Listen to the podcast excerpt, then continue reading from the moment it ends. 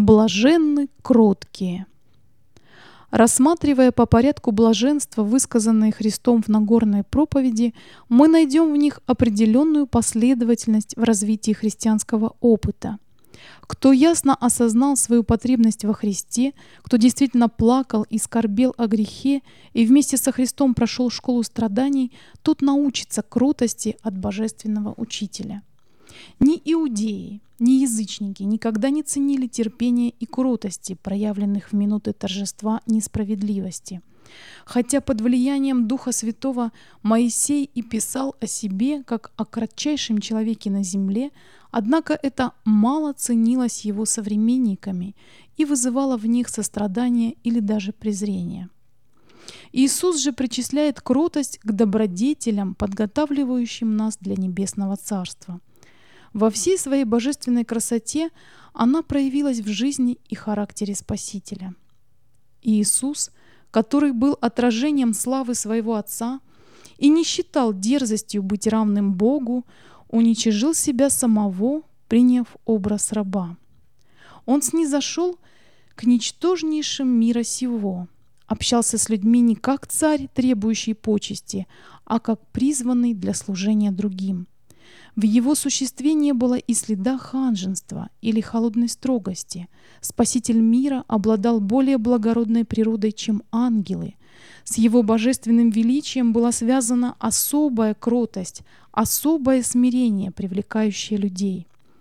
И Иисус уничижил самого себя. Все, что он делал, было подчинено воле Отца.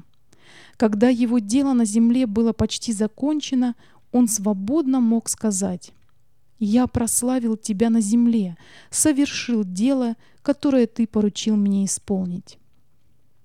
Обращаясь к нам, Он говорит, «Научитесь от меня, ибо я кроток и смирен сердцем. Если кто хочет идти за мною, отвергни себя. Освободитесь от власти собственного «я», да не господствует оно больше в вашей душе» взирающий на самоотречение, кротость и смирение Христа, невольно повторит слова Даниила, который при виде Сына Человеческого сказал «Вид лица моего чрезвычайно изменился, и не стало во мне бодрости». Наша независимость и самостоятельность, которыми мы так любим блеснуть, покажутся нам тогда в истинном свете признаками силы врага. Человеческая природа постоянно борется за превосходство, постоянно готова вступить в мир, но научившийся от Христа человек свободен от собственного «я», от гордости и жажды господства. В его душе царствует мир, ибо собственное «я» подчинилось влиянию Святого Духа. Мы уже не будем заботиться о том, как бы получить для себя лучшее место или высшее положение – у нас не будет ни малейшего желания привлечь на себя внимание других. Мы будем знать, что лучшее и высшее место у ног Спасителя. Мы будем смотреть на Иисуса и ждать Его руководства. Будем прислушиваться к Его голосу, который направляет нас. Апостол Павел лично испытал это и потому говорит, «Я сораспялся Христу, и уже не я живу, но живет во мне Христос. А что ныне живу во плоти, то живу верою в Сына Божия, возлюбившего меня и предавшего себя за меня. Если Христос является постоянным гостем в нашем сердце, то мир Божий, который превыше всякого ума, будет хранить наши сердца и помышления во Христе Иисусе. Хотя земная жизнь Спасителя и протекала среди постоянной борьбы, она все же была исполнена мира и покоя. Несмотря на то, что разъяренные враги постоянно преследовали его, он все же говорил, «Пославший меня есть со мною. Отец не оставил меня одного, ибо я всегда делаю то, что ему угодно». Никакое проявление человеческой или сатанинской ярости не было в состоянии нарушить его мира и постоянного общения с Богом. Обращаясь к нам, он говорит, «Мир оставляю вам, Мир мой даю вам. Возьмите иго мое на себя и научитесь от меня, ибо я кроток и смирен сердцем, и найдете покой душам вашим. Несите с ним иго служителя во славу Божию и на пользу павшему человечеству. И вы увидите, что иго его есть благо, и бремя легко. Именно любовь к себе нарушает наш мир. Пока живет наше собственное «я», мы всегда готовы охранять его от всякого оскорбления и обиды.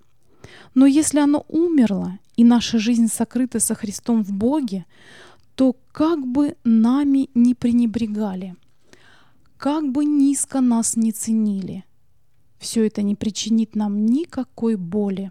Мы будем глухи для упреков и слепы для насмешек и оскорблений.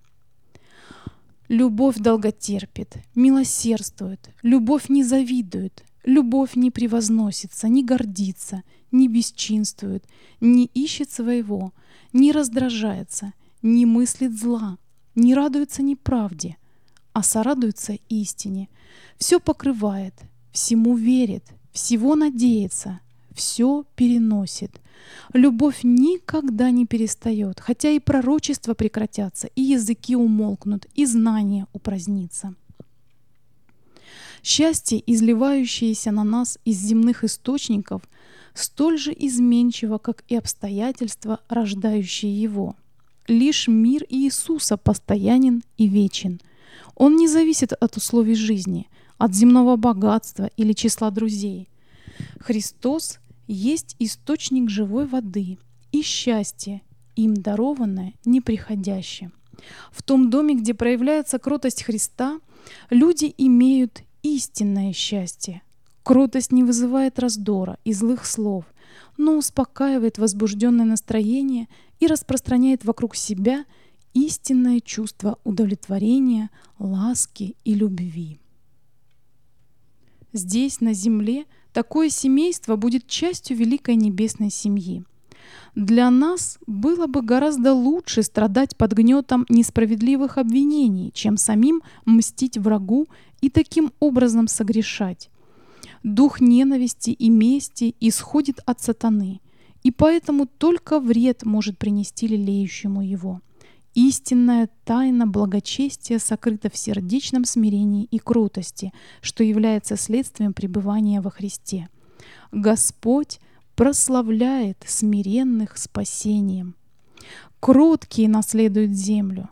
Жажда к самовозвышению была причиной того, что грех вошел в мир, и наши прародители потеряли владычество над своим царством, нашей прекрасной землей – Самоотречением Христос одержал победу и советует нам побеждать, как Он победил. Смирением и самопожертвованием мы можем сделаться Его сонаследниками, когда кроткие наследуют землю и насладятся множеством мира. Но земля, обещанная им, будет отличаться от этой, омраченной тенью смерти и проклятия.